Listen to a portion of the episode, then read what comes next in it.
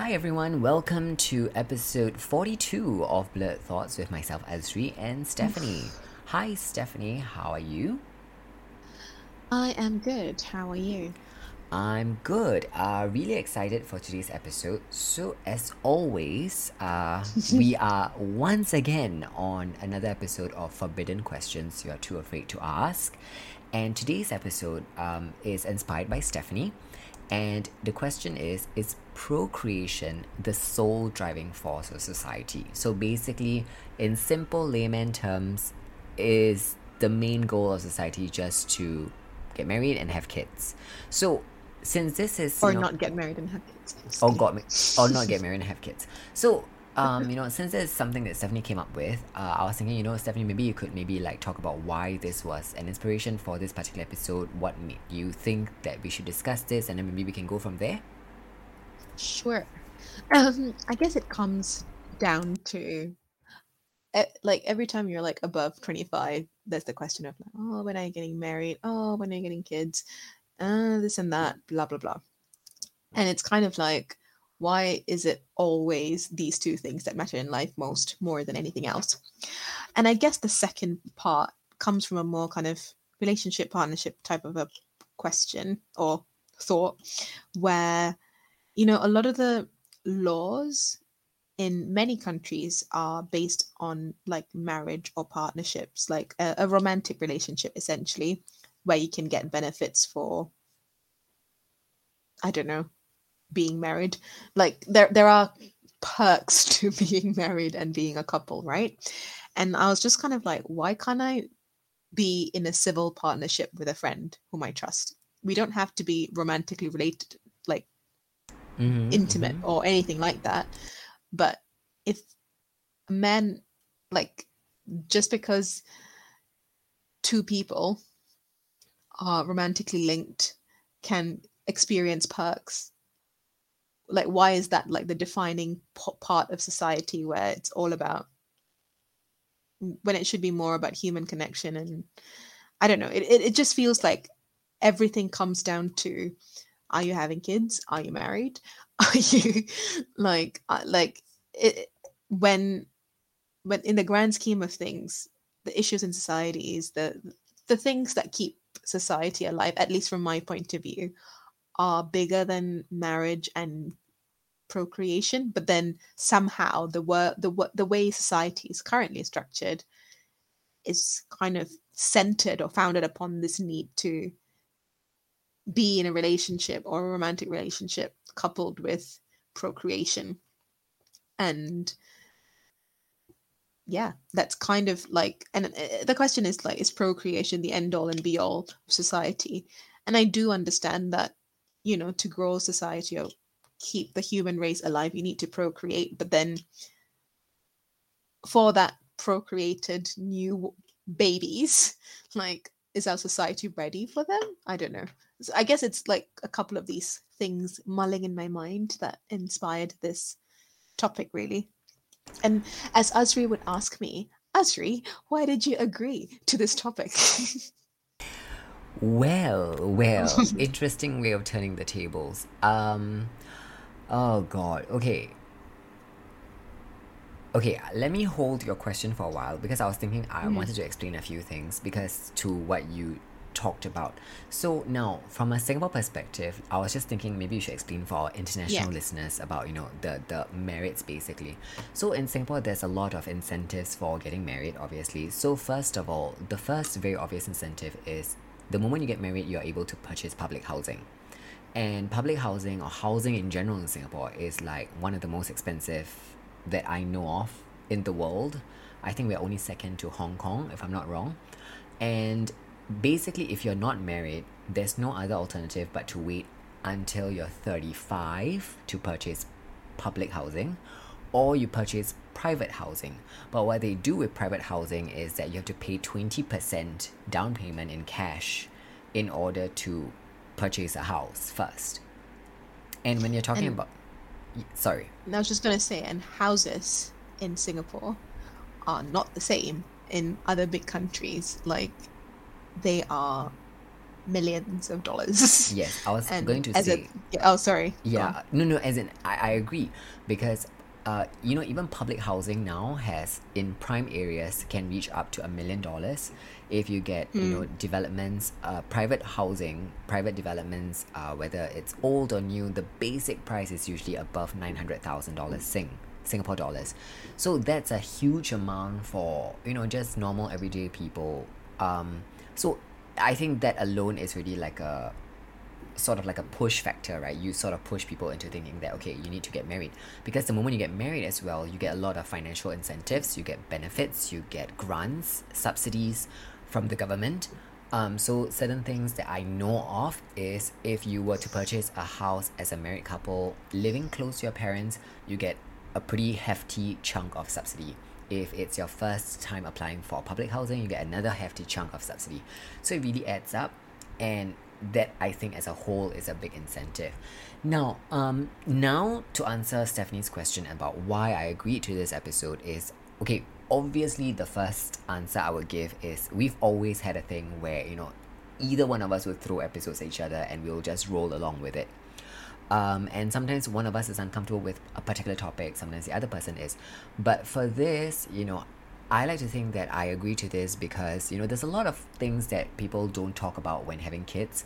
a lot of times people talk about having kids in a very perfect, idealistic way. And of course, I'm the idealist in this duo, and Stephanie's the realist and the cynic.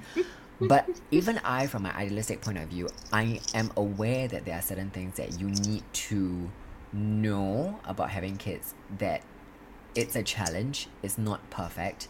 And a lot of time the most challenging parts are like to me at least I feel is like the first 10 years. And it's going to be like the most demanding time of your life. And no one talks about it right? Because like what stephanie said like the conversation is always like are you going to get married? And then when you're married is when are you going to have kids no one comes to you and like you know you just got married take your time you know work on your marriage. You know build a strong structure you know you know create a home for yourselves no one does that in singapore to the best of my knowledge. Like my cousin who just got married like all he ever hears is when is he gonna have kids? My grandma will go to him and like when am i gonna have grandchildren? Like that's always a conversation. Um and so i think it creates this unhealthy i wouldn't say unhealthy but it creates an unrealistic portrait of what parenting and having children is like. And i think it's very unfair to the kid because as the saying goes you know the kid didn't ask to be born into this world. The parents chose to bring them into this world. So you have every responsibility as the creators of this kid to ensure that you know every factor every facet of your life is ready for it. And hmm. that's why i want to have a very frank and honest conversation. And you know i i think yeah you know just because stephanie and i are single it doesn't mean that we're not aware. I mean we see challenges every day. We see kids going helter-skelter not being taken care of being problematic. Even basic grooming and personal hygiene is neglected. No i'm serious like like we've seen this right? It's happening all around us. So Yeah. i think that's that's that's my reason for my impetus and my agreement to think that this is a very important episode. Great. Um, yeah, and and I agree. I think that's.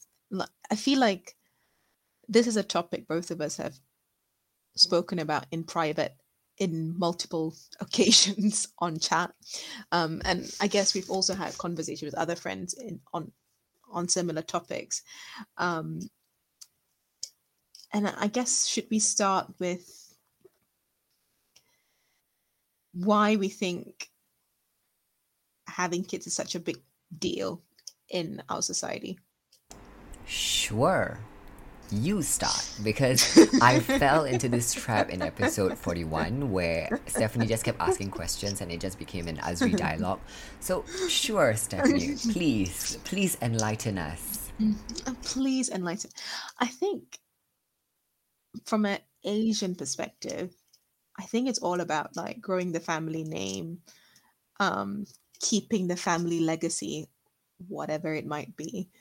Um, and it's like, oh, who's going to take on our name? Kind of a, a bit of a pride thing, um, without necessarily realizing all the issues.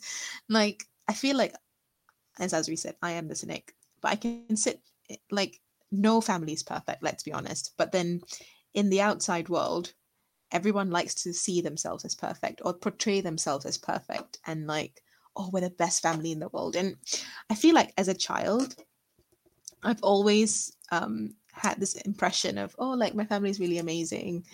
Like we're so closely knit. There's so many, like, despite of us being scattered like in 500 different countries, we're still very closely knit and things like that. But then as you grow older, you see all these issues simmering under this perfect picture they've all painted for you to see. Um, and you're like, do I really like this is super Mm-hmm. cynical of me, but it's like, do I really want to procreate? Like, do I need to add more fuel to this fire? Kind of a perception Mm-hmm. but then you step in and and people judge you for that they're like oh but you know kids are the future of this world like we need to procreate so we can survive in this world and then you think about all of the issues that are going on like literally all the episodes we've recorded thus far is about how there are so many unsolvable problems or issues in, society that are so hard to solve and you're like do i really want to bring children into this situation? Like i understand the need to procreate to you know keep the human race alive to keep your family name alive and all of that but it's also like is it selfish of us to we're such we're in such a bad shape as well the world is in such a bad shape and it's like do you not feel guilty of like throwing your future children into this mess that you've created over the last few centuries? And i've and i guess that's where we al- always see children or procreation as this positive thing but then like in the previous episode we recorded like like, like I was ha- I was saying how you can see a child and you can almost predict the future of how messed up this child is going to be. It's a bit like that like you're like great procreation will have more humans in the future but they're just going to live through all the shit we've created and i'm like do we need that? Like do we need the human race to be alive just to fight more things Um, okay, so for me, I okay, so Stephanie already brought up certain points about you know longevity and all that stuff. I think I was reading somewhere about how the need for pro- procreation is coded in our gen uh, in our genetics in our DNA. I combined DNA and genetics into a word there. The genetics. Uh, Digenetics. genetics, genetics. But um, what I wanted to say was that I, I can understand that, right? Because it's sort of like you live beyond your death. Because like sort of like a part of you is passed on to the next generation. I think that is a big uh, impetus or a big factor for people to have kids. And I can understand why that would be great. I'm trying so hard to be nice when I say this. It's, it's just that, um, you know, sometimes when I hear the people that argue for this particular argument, I'm like, mm, I'm not sure if your DNA DNA is like the best part to continue propagating in the world because you know sometimes I, I told Stephanie this when we were discussing this particular episode. A lot of people that I think who are super amazing, super ready, super wonderful individuals who should be parents are afraid shitless of becoming parents. And then you have those who are super confident and mess, but they are so messed up and they're having babies all over the place. And then it sort of begets the question of, okay, sometimes it's because they, they, they sort of want this sort of like uh, living beyond their death, sort of like, you know, living continuous. I, I, hope that makes sense. Lah. So basically, a part of you lives on in the next generation. Um, I also know that for, for me, in terms of my religious upbringing, it's considered like a blessing. Uh, although it does sound a bit self centered, because what I understand is it's good to have kids if if they pray for you. So of course people misconstrue it because then people will just say, Oh, I want to have lots of kids, then they all pray for me. I'm like, you do realize it doesn't work that way, right? You have to actually be a good provider of kids. You have to love them and uplift them and empower them so they love you and then they pray for you. It doesn't just happen. It's it's not like giving a command to a robot and say like hey pray for me so i i do see that as well I've also heard a lot of like really crazy self-serving reasons. Um, so I was I was eavesdropping. I'm sorry to admit this, but I was eavesdropping a particular conversation, in which this particular person was basically having multiple kids back to back, to basically tap on uh Singapore's Singapore government's financial subsidy called the baby bonus scheme. So essentially, when you have a baby, the Singapore government basically gives you certain financial incentives uh, several cash bonuses over a period of I think six months to seven years old basically. And so basically this particular person was sort of um, trying to exploit in a way the system to make extra money on the side.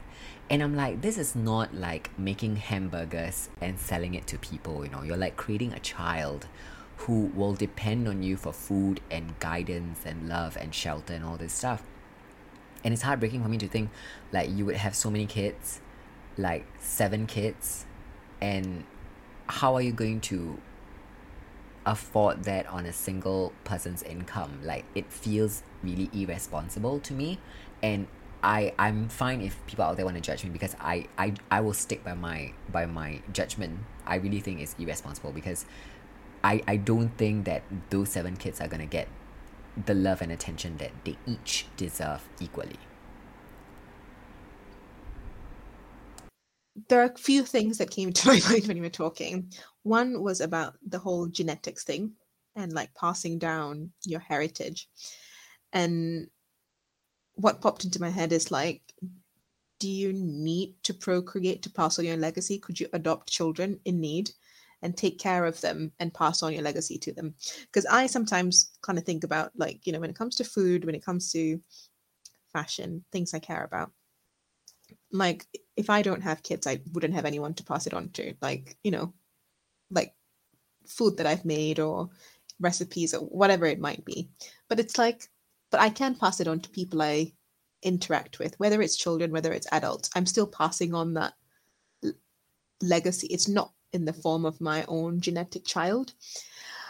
Um, and and uh, and that's one question is like, should we to keep the human race alive? Could we not adopt? But like, do we need to actually procreate and create our genetic spawn, or could we just you know just have adopt a child who might be less fortunate?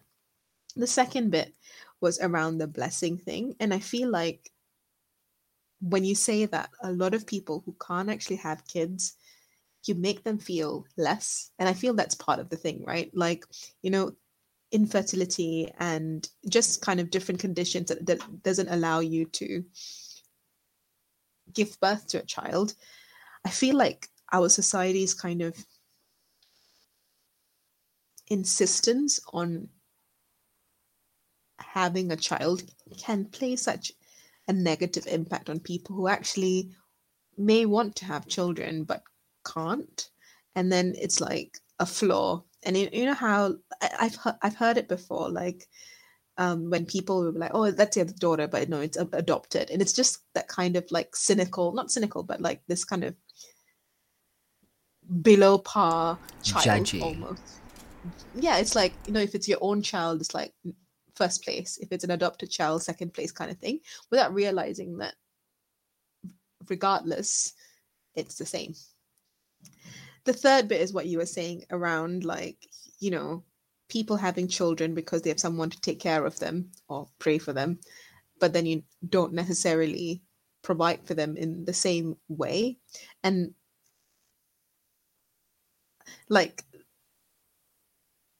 do people just have children for the sake of knowing that when they grow older, someone will take care of them. And, and that's such a huge imposition on a child because as a parent, you would want them to live their lives and not. I mean, if I were a parent, I would rather die early if I'm like I'm just saying, like, rather than putting someone else to like take care of me, I would just die at 65 or 70, 75. Go on. No, I, I think that was such a morbid thing.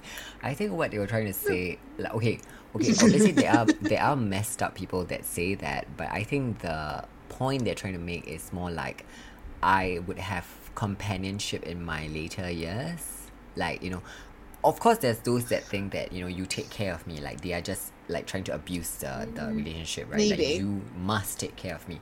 But I think Maybe. there are those that like they genuinely are worried that they'll be alone when they are older. So they hope that their child will visit them talk to them you know keep them company. Mm. I feel like i think that's the thing. But please continue. I, I guess so. I mean, I might have gone in a very dark, morbid direction there, but but even then, I feel like procreating for the sake of companionship in your later life, I don't know. I find it so.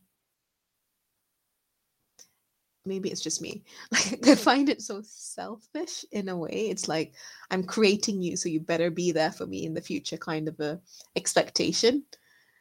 Um, whether it's you know in in the way that you expect a child to take care of you and like force them to take care of you because i i have heard stories about like parents forcing children to pay up for them and and all of that um and there is the side of like companionship. I don't know. I feel like it should be out of the child's own will to provide companionship or provide support or provide anything. It shouldn't be a reason to have kids. Um i don't know what was the point i made there no but- I, I i agree actually. Yes i would say you went really dark uh, but I, I think you made very strong points right? And i think this is the fallacy or like i'm not sure whether fallacy is the right word i think it's a fallacy where it's a very Asian thing where they think that you know the kids are indebted to them for the rest of their lives, and I'm like, it's it feels very transactional. So it feels like so are you telling me you don't really love your kids? It's just like it's a debt. It's a debt that they have to pay for the rest of your lives. And you know, um, obviously we know that the ones you know in the scenario that I painted where they want you to take care of you like completely, that's completely utter bullshit. But you know, even the companionship one, it also speaks to the problem, right, in Asian society where they don't try to mingle a lot with the communities. Now, obviously, I'm speaking from even a before from a before COVID sort of a scenario because I remember like back then it, it felt very like it was always just about oh family. And I'll always be like, don't you guys have friends outside, friends from work, friends like whatever? And then it just felt like I was asking something blasphemous, like to have oh meeting your friends outside. I'm like, but you should have healthy relationships at work as well, right? Like at least one or two. I'm not saying to be friends with everyone, but at least one or two people that you can you know hang out with, or people just hmm. outside of family. I I think it's important. I would say it's really essential because sometimes you need a perspective that's untainted by family because especially from a we know this Stephanie and I are like making faces at each other like whenever there's a family problem right and then you just talk to family the moment the moment the family hierarchy or patriarchy or whatever archy there is comes into play it's never proper decisions proper decisions never get made it's always made for the sake of honor or for the sake of looking good. It's always about presentation, especially from an Asian perspective. But at least when you have like this kind of outside perspective, outside friendships, it helps you to like, you know, recalibrate and like, okay, you know what, maybe my maybe my family is a bit messed up when they say these kind of things. You know, I need to I need to hear what Stephanie says or what my other hmm. friend says. And I, I feel this, you know, even for me, because I always tell Stephanie, like, I really hope we become neighbors next time and stay friends and whatever because I I need that stability. You know what I mean? I need to have these people outside of that so-called nucleus to tell me that you know what your family is just crazy.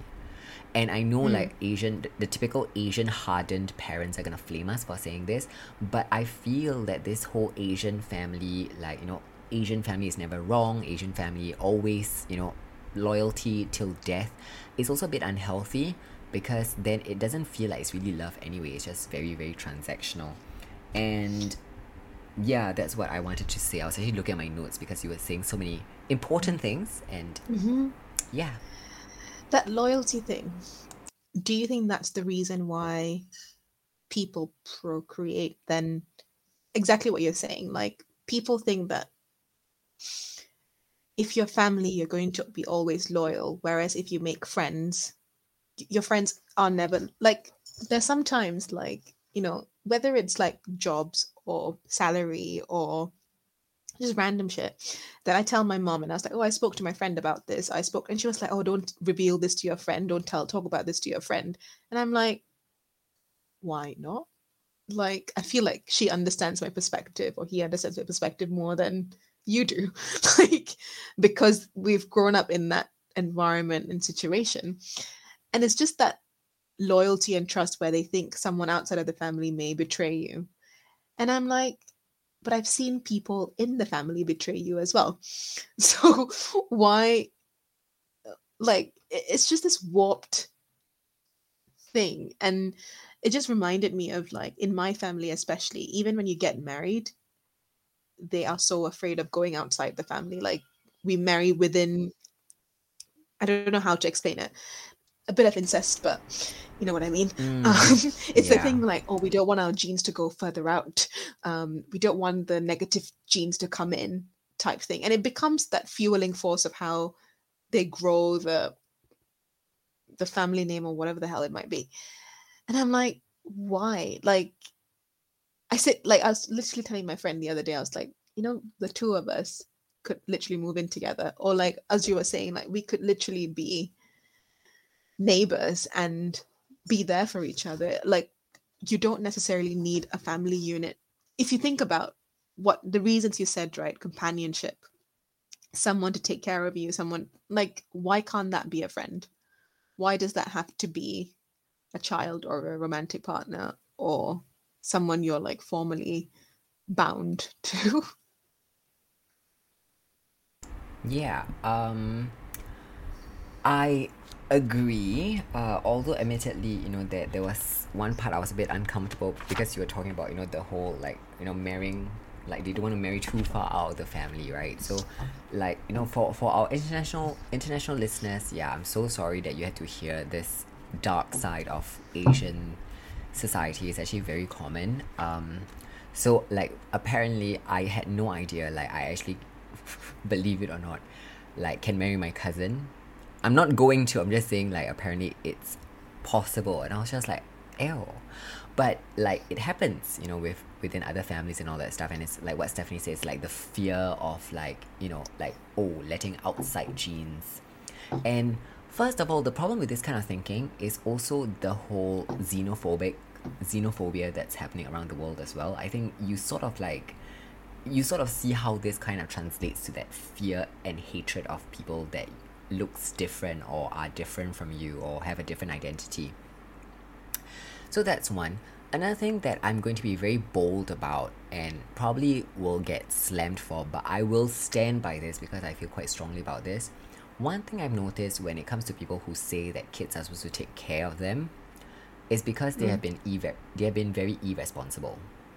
So they've made a lot of mistakes that they refuse to own up to own up and take responsibility for whether it's you know building a healthy social network outside having you know friends outside of family or having proper savings or financial plans whatever it is so instead of taking responsibility for that they pin the blame on the kids and in those scenarios i think because they have been so used to using guilt as like a trump card in their interactions with their kids that their kids sort of like just okay and I think this is something that needs to change. And I think parents, if, you know, honestly speaking, if you feel like your finances are not in the right place, you still have debt, you still have debt for whatever, your house, your car, whatever it is, please don't think about bringing in a kid because children are expensive. I'll be very honest. Yeah. Even public education is expensive. Even Singapore that has very heavy subsidies for education and university even then it's quite a chunk of money and mm. you're not factoring in transportation daily food expenditures you know like courses you know extracurricular activities all these things i think no one talks about this and you know i'll just give an anecdotal example i remember when i was in school growing up you know like like 7 10 i was always i've always been very particular about money i don't know why even as a kid and I remember, you know, my parents will be, you know, at this at the end of the school year, my parents will be bringing me to the bookshop to get all the books for the start of next year, right? You have to do that. You get your uniforms, your new school Mm. shoes, everything. And I remember it would always be about like three to five hundred dollars, and then we would like, you know, they'll be planning for whether to take a school to to hire to pay for school bus services to ferry me to and from school, and then like you know how much to set aside for whatever activities I wanted to sign up for.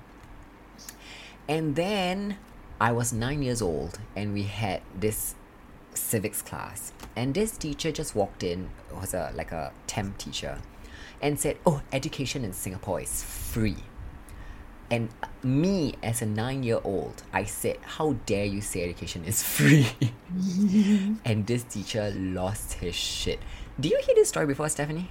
No. he this teacher lost his shit and just started uh, he told me to stand up and started yelling at me about how like i'm ignorant and i'm wrong and i'm th- just just yelling and yelling and yelling and then asked me to apologize and i said uh, in my head i'm like i'm not gonna mean it lah but I mm. just said, oh, okay, yes, I'm sorry. And I sat down. And a lot of my friends laughed at me. They said, like, I deserved it. And I was just like, no, I think you guys are just dumb. And now, you know, that I'm 31, turning 32, I've worked in the education industry. I've seen parents struggle with this. I'm like, I, I would totally slap that teacher in the face and, like, yeah, tell me now in my face that education, education is not free. Even Singapore, yeah, the basic tuition fees in schools and stuff are free. But you still have to consider, like, there's all sorts of things that you have to pay for. And you know that's just education you know you you have to pay for your kids entertainment don't deny it you have to pay for your kids toys Food. books clothes food and then you know whenever you travel you're no longer travel by yourself you know you have to pay even if it's just to visit your parents right? Now you have to consider the transportation fees for your kids. Like you have to factor all these things. So if really if you're if you i'm being very honest if now you have multiple debts i genuinely think you should not have kids. Because because I no no in- okay I'm sorry I'm sorry I'm, I'm biased because I have been in scenarios where I have friends who have kids. And then you know they will always tell me like oh um if anything happens would you ever help me with my kid? And in that scenario you'll be like I mean in your head you're like what what kind of help? Mm-hmm. Because if you're talking to me like from a perspective that I have been an educator and you want me to help your kid with math and mm. science or languages, yeah, sure. But if you're talking from a perspective that you're not financially prepared and you're hoping that, you know, I will kind of help you pull your pull and help, you know, pull the ends together, I'm not sure that's my responsibility. And I feel like that's what happens with a lot of parents. They don't realize that cost of living keeps increasing. And hmm. no, it's great that you want to have kids. I don't have issues against it. You just need to do your due diligence. And Stephanie brought up another very good point, which I am just now remembering. You know, the the conversation around kids also has to change because it's also very toxic, especially to women. And like what Stephanie was bringing up, right? I agree that you know I do know, I do know women younger than me who have issues with their fertility. You know, they they don't have they have problems with their menstrual cycles and all that stuff. They have to keep seeing different specialists and never get results. So these are heartbreaking experiences for them. And then you know you can't just go up to them and ask when you're gonna have children because you never know what kind of struggles they're facing. So the conversation in general has to change mm-hmm. and the preparedness and the awareness of the financial undertaking needs to be more properly looked at. I mean, we've spoken about the downsides of all of this, right? if it's n- which Oh I God, guess it's I'm a personal sorry. bias. No, no, no. Like m- me included. And as you were talking, like because you were talking about specific characters of irresponsible parents and things like that, and I was as you were talking, I was thinking like, okay, that all makes sense. You know, in the worst scenario, these people shouldn't be having kids. But what if it's a responsible person, parent, like two people who are in a decent enough job, um, and want to have kids? Is that let me rephrase it. No, they need to consider another factor time. Uh huh. Mm-hmm. Because you could have. And when you the- say time, because you have to be aware that you know you might have the financial resources but do you have the Mm. time after your job do you have the energy after your job to spend time with your kids because then i'm sure you've seen this Mm. example where you know kids with parents at a restaurant and the parents are just like worn out they just stick a phone in their kids hands and you know just hope to have a meal Mm-hmm. in silence. Now i have nothing against that because i do know you know educational experts who argue that there are good apps for kids. There are good things. Just like how last time we watched a lot of tv growing up there were a lot of really good shows. Like i enjoyed barney. I enjoyed the crafts on barney. I liked the magic school bus. I enjoyed uh high five. Oh, oh, I love dancing with High Five. And there was this Art Attack show. I don't know if you remember. Art Oh, yeah. Attack. Yeah, oh god, I loved how creative he was. He could just make use T-shirts from God knows where and just create this amazing picture, you know, an aerial picture, and it was wonderful. So in the same vein, now with you know all these technology, there are good aspects to it. But I think when you take you know when you use all these distractions to take away from the fact that your kid you want mm. to distract your kid because you don't want to interact with them because you're too tired then that's also another factor that you're not prepared from an energy standpoint to handle kids. Because it's not fair to the kids. Because then why i say this is an issue because these will be the parents that will turn right around when the kids are older and complain oh mm. why aren't my kids talking to me at dinner? At dinner why are they whipping out their phones? Because i have been in scenarios like this and then you know i'll visit them in their homes and stuff and i'll see how the parents treat the younger children of the families. And i'm like no wonder this happens right? Like for me i like i'm so thankful like stephanie myself nigel whenever we meet you know it's like almost an unsaid rule like we just don't use our phones we have proper conversations eye contact and then you know once in a while okay every 30 minutes or so we just make sure like okay maybe there's some important stuff we have to settle and then we come back to the conversation. But then i'll always i, I always remember saying this to stephanie or nigel like hey you s- check out that table. Like so silly they're just like using their phones. They're not even talking to each other this entire time. And it's sad because you're a family unit. Why wouldn't you talk to your kids? Why wouldn't you engage with your kids right? So i'm sorry for interrupting And- but i just wanted to no, no, jump in no. with that. Um, and I guess what I'm trying to glean is like there are so many things to think about when having kids. Like exactly what you said. And I feel like I've spoken to Azri and like some of my other friends, like just me by myself. I'm so exhausted by my day-to-day job.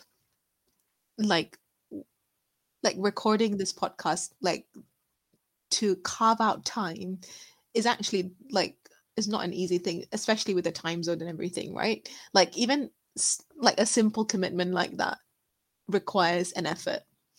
And kids are not as simple as calling a friend and blabbering on via google meets and then posting it on like and the the kind of nurture environment like that we were talking about in our previous episode like requires time and effort from parents and not everyone can do that properly well which is why i guess a lot of us are in messed up situations in terms of you know neglect whether it's emotional physical intellectual neglect is intellectual neglect? Emotional neglect.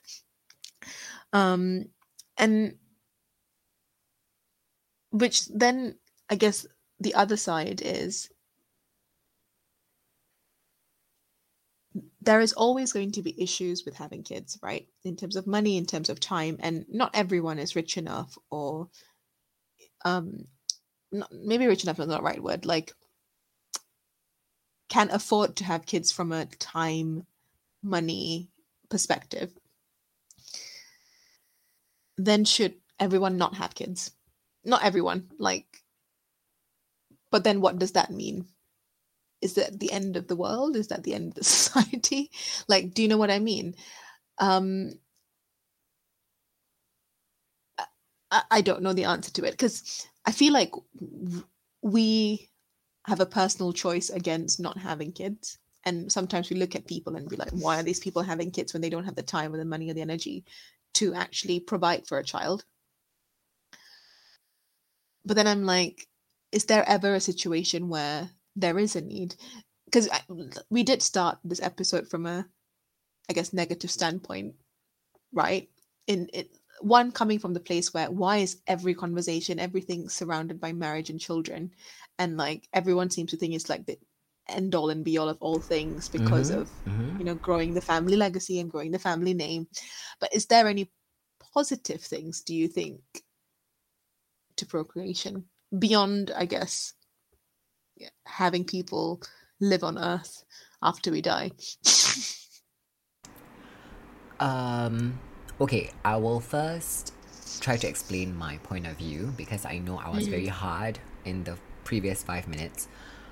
Okay, now when I talked about, you know, being able, you know, planning your finances and making sure your time was managed properly is because I think that's something that was a big sore point for me because like I wanted to chase like the best education options possible.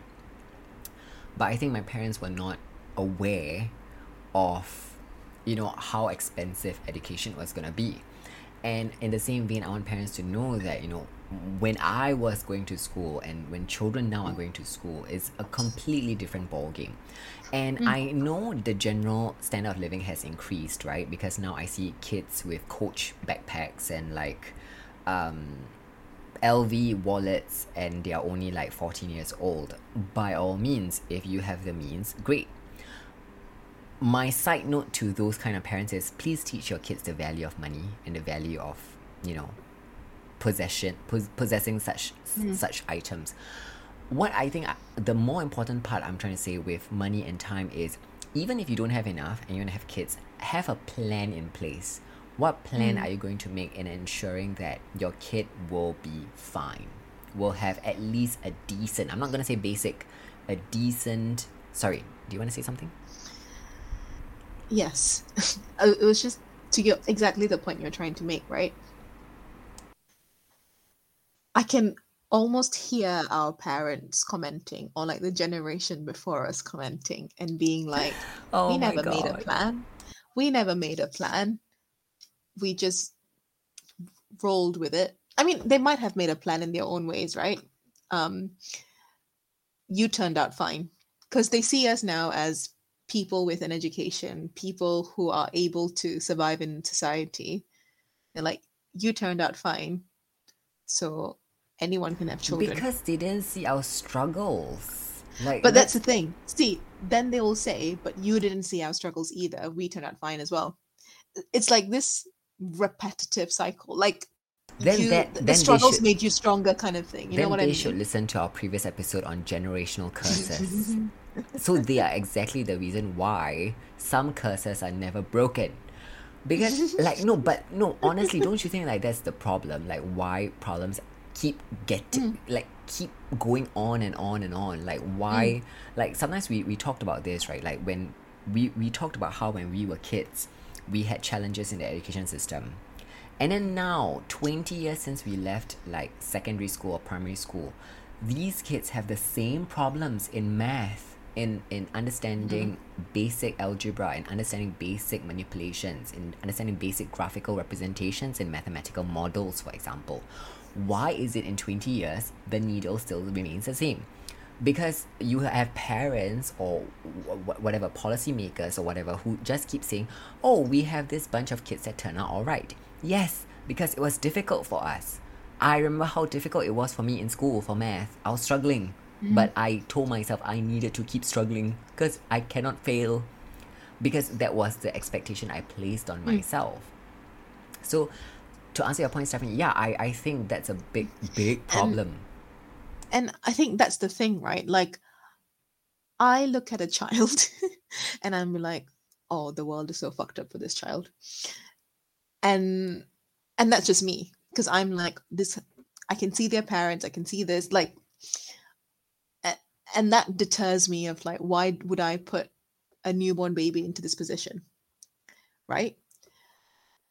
And another person can come in and be like, oh but everyone goes through struggles like every like let let's be honest, everyone had their own set of struggles. No one goes through life without the struggle. So it's kind of like, oh, that's their fate, and that's what they're destined to go through to survive in this world, and that's makes up their character in this world. And you can have an argument there. Do you know what I mean? I'm just trying to be devil's advocate here because I look at children and I'll, I'll just be like, they don't need to go through what we went through.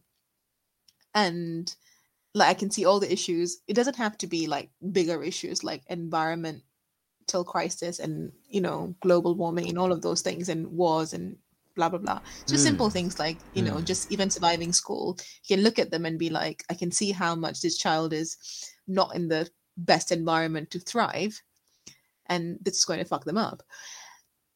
But then I can also hear a voice saying like, but everyone has their struggles. Everyone just has to get through it and live through it, and that's life. right? No, as in you you make a very good point. So I, I think in those scenarios when someone says that, I think it's like okay, I think the first the first one is when parents try to defend and protect the kid from everything. They they want the kid to like have this perfect experience. Like a mm. this almost like a dystopian experience really because mm-hmm. I think that is a problem because then the kid doesn't develop the skills necessary To survive. survive, be resilient, to be creative, to problem solve. But then on the mm-hmm. other side, when a parent just throws the kid up in the air and hopes the hope the kids lands properly, you are also creating a very unfair scenario because you're not actually equipping the kid with whatever's necessary. You're like just mm. throwing them out unprepared.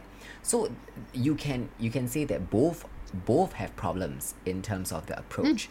And that it's not like one over the other. It's like you have to find this nice common ground. So i would say if i was if i wanted to procreate i would give basic obviously like oh, not basic basic a decent like you know obviously food shelter water. Love. You know and then for me as a parent i always dreamt about what kind of parent i would be because i always think that i love i've always valued education. So i think a big part is like you know just letting my kids sign up for anything whatever they wanted to which is why for me i always felt like money was going to be very important for me because i want my kid to say like oh uh, in my head i feel like my kid will, will call me mommy. I don't know okay don't don't ask me why but so example would be like Don't ask you why. so example will be like, Mommy, can I sign up for piano? I'm like, sure. Just be committed, make sure you go for every lesson and don't back out. Like you must finish it. You must finish a course. But mm-hmm. you know, you so I teach them commitment. I teach them that, you know, you know, it's valuable, it's valuable to learn all these things and that I will support you. I will, you know, send you and pick you up and mm-hmm. stuff. And if they are good, continue it. But whatever they want to learn and explore, do it. But you know, in school, if they have problems in school, I would basically give them advice. Okay, if you have trouble with this, ask your teacher. If they come come back to me and say my teacher calls me stupid, I'll just be like, okay, your teacher is a donkey, and we will find other avenues of help. You need to learn how to find other avenues of help. So I create an environment where I don't solve everything for the kid, but I give them the direction, like, and help them if they get stuck. Because I think that that is what a kid needs. They don't need you to solve everything. They are resilient themselves, but you need to give them a fair advantage. You need to help them and show them what's necessary. Parenting 101 from Azri. Um, Thank you. Thank you, but I don't have kids. yeah. Actually, See, I don't know. I don't know. I've always dreamt of like a cute baby boy for obvious reasons. Like, you know, being all cuddly. Calls you mummy. calls me mummy and like wakes me up on Saturday morning and we have like breakfast of oatmeal because Auntie Stephanie loves oatmeal. And like, I actually have never had oatmeal. oh, sorry, until, no, like, cornflakes, cornflakes, not oatmeal. Uh, Auntie Stephanie loves I am not that healthy. cornflakes. So you know, you know, I dream of that, but then I think about a lot of things that I feel that I will not be prepared to procreate. But okay, but that's a separate topic. Okay, but sorry, continue your thought. No, I'm just like coming back to the question of this episode in, in terms of like, is procreation the driving force of society? Like, I think No, I'm as in sorry. like I think we Did we just like go far digress into parenting. No, and I think that was the point I was trying to make in terms of we see so many flaws in procreation just because we don't want to put children through pain. But then there is an argument for I feel like that's my main reason to not want to procreate. It's like I can't like why would I put a child through the misery of life? Sort of a, a perspective. And I'm like, is everyone capable of that ideal parenting situation you described? N- not everyone has the time or the money or the energy to do that constantly for every child. And and I'm like, in that situation, we often see the family as this nuclear entity separate from everywhere else. That's where you need to step out and ask for help, right? Like if you want to provide your your child with um time, you may not be able to give 100% of the time. Maybe there's someone else who can step in. You, you know what I mean? And um, which is why it comes back to the question of like why is it always centered around this kind of family name, family thing, and it's all closed within that entity where we're not allowed to. Like, I'm just thinking of this ideal scenario, right? Say, Azri and I are neighbors. I have a best friend who lives with me, and one of our closest friends have three children, and we're all living in the same environment, right? Why can't we may be single still, but we can still support the child in terms of oh he needs to go to piano class um our friend doesn't have the time one of us brings like i don't know like not everyone needs to procreate. Like i i, don't know the i don't know whether i'm articulating the the right way. It's kind of like it's like every there's this sentiment of like everyone needs to procreate but actually maybe not. It's like some people can procreate and the rest of us just help make sure that the child has the right environment to live. And i feel like it's always like oh the parent this and that. And the minute a parent asks for help outside it's like oh they don't know how to deal with their child. And a lot of people stop asking for help because of those reasons. And I, and in my head it's like i don't need to have a child to have an impact on the community. I can like which is why i go back to the question of like why can't we adopt a child? Like if someone has six children maybe it's an unplanned pregnancy. I'm just making this up right? They can't afford to have the six children could could some could someone else not adopt a couple of them?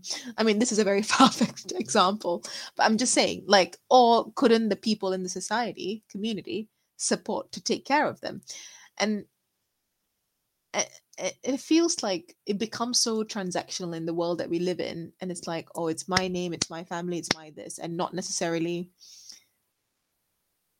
society and connection and human like it becomes so individual and then which is why procreation becomes so important like oh my child needs to have a child like my name needs to be and not like if azri helps my kid azri is still leaving his legacy on my child or like if i'm helping a kid i'm still leaving like when you think about teachers right they're leaving legacy to like all 40 kids in their in their class that's the thing like when i think about the reasons why people want to procreate in terms of loyalty in terms of legacy in terms of family name i'm like why does it need to be tied to your genetic code? Like why can't it just be general impact on society? This is my personal rant right now. Like i think that's the point i was trying to like all these flaws we see with parenting i feel like could be fixed if we stepped away from that family unit and see how people in society could chip in and support i don't like yeah i don't know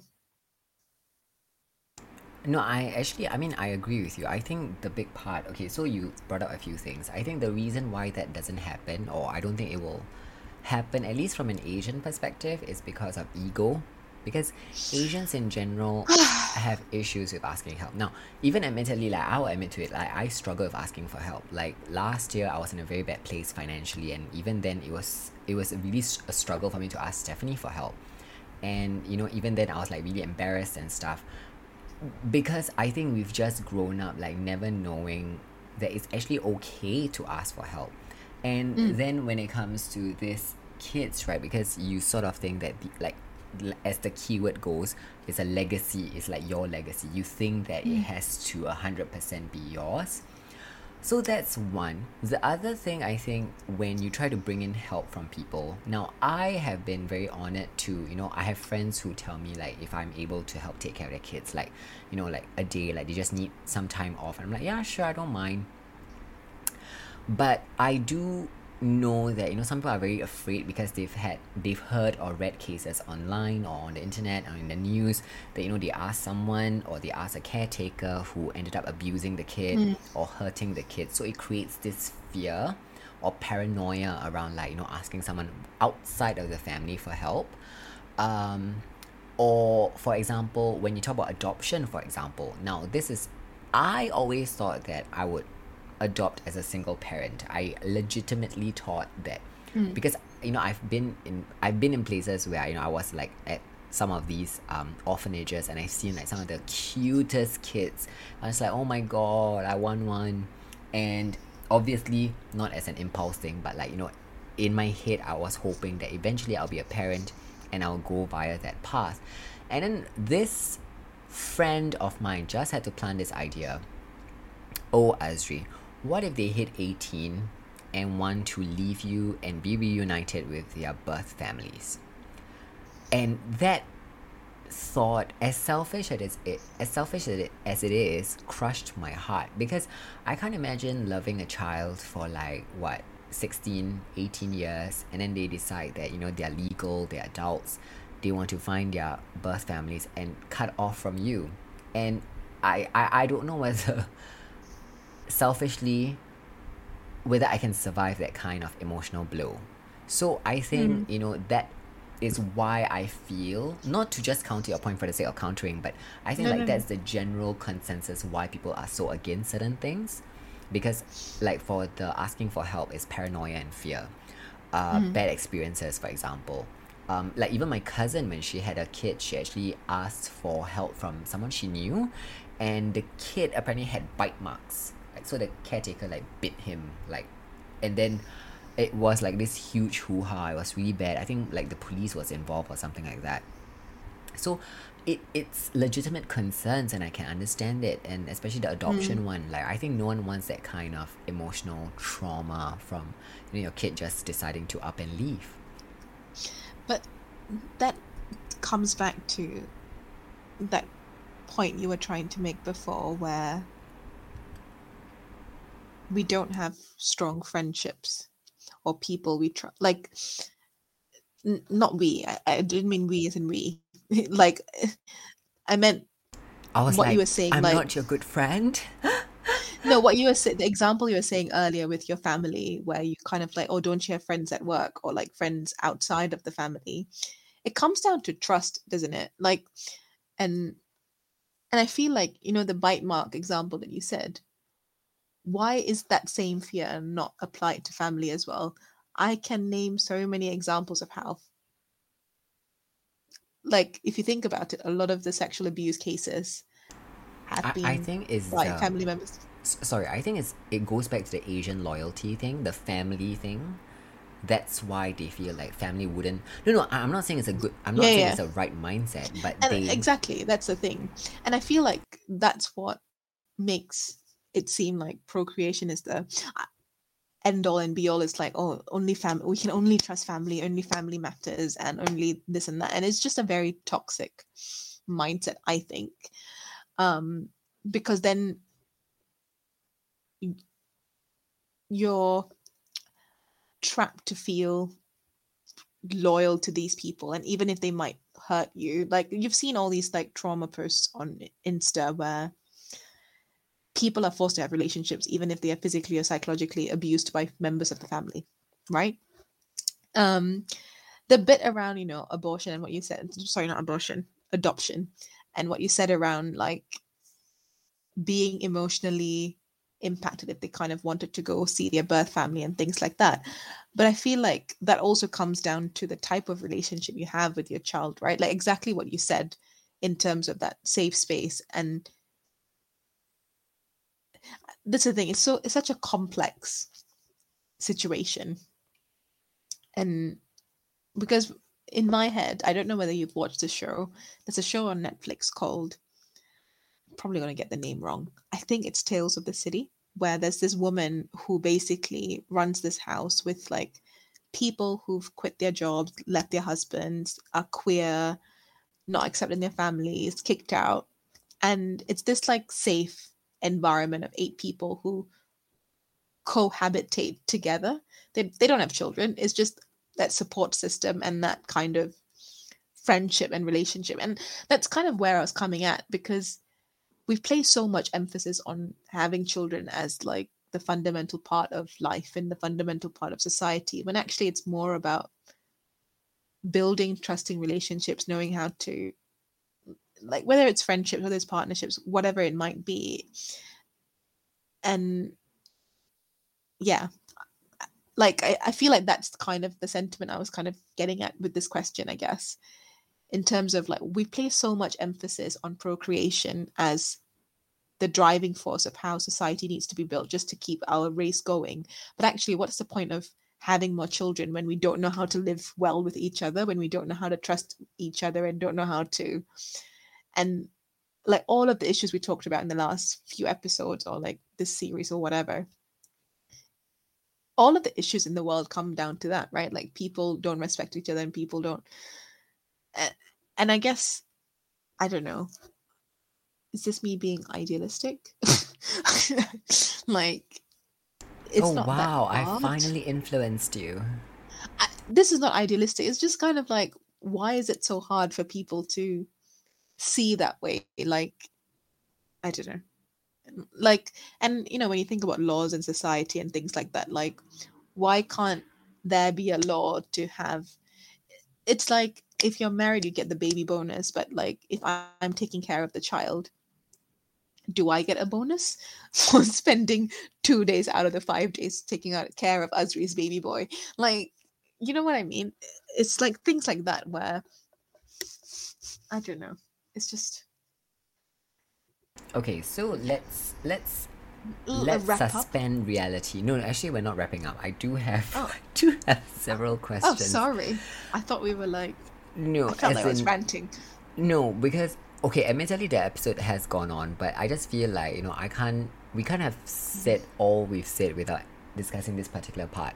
So you mentioned that you know adoption should be something that is talked in a more positive uh, light basically right something that people should consider mm. versus mm. just procreation because there are a lot of kids out there who who need love and like supportive families or families who are able to mm. give them the financial atten- financial and a, a, the time and attention that's needed so let's say let's suspend reality for a second and i was considering adopting and i tell you mm-hmm.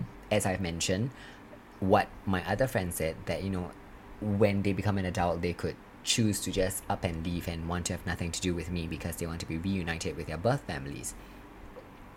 So, what would you say to me? Because I would think that how you answer this is what people need to hear because I think the reason why adoption is seen in such a negative light is because no one has had the answer to this. Does that make sense? But it's the same but it's the same rationale as having a child, right? I can give birth to a child and my child can fuck off and leave me as well. Why does that same rule apply just for adopted children? But emancipation doesn't happen as much within birth families. No, I'm not saying about emancipation. I'm just saying just people who just stop talking just... to their yeah, oh. people just stop talking to parents, right? Like how many families you know that people don't even talk to their parents or like and but that's the thing like whether i'm adopted or not if you don't i think it comes down to that fundamental point you were making around parenting where if you're not going to spend the time or the energy or the emotional nurturing that a child needs, whether it's adopted, whether it's someone you've given birth to, the risks of losing the child is the same. Like whether they run away to their birth families, whether they run away um, and stop talking to you, it's the same impact, isn't it? Like it's still losing a child. Oh, Stephanie so why does so it smart. I'm so smart. So smart. Like so what what why is the impact of an adopted child so much more different to a child you've given birth to beyond the the genes right if anything i feel like if your genetic child like it comes back to that transactional thing right? It feels like just because i've provided for you i want you to stay with me. And if you leave i'll be hurt kind of a feeling. And like if you're truly a parent you'll be like okay this is what they need for themselves. And you like you might be hurt but does, does that make sense? I don't know. Like yeah, it does. it's that same sentiment like I think I think yeah. it's still I the expectation placed expecting like it's the same conversation like you're expecting them to be a companion or support you or whatever and you're still keeping that expectation on adopted child to stay with you forever when they might want to know where their roots are or and i mean that's just one example isn't it Yeah. Um, yes. Okay, so I feel like Stephanie has answered the question, but I did not. Um, so I think that yes, procreation is important for the sake of us as a species, but I think the issue is, you know, understanding that you go you procreate understanding completely all the challenges, the needs, the risks involved.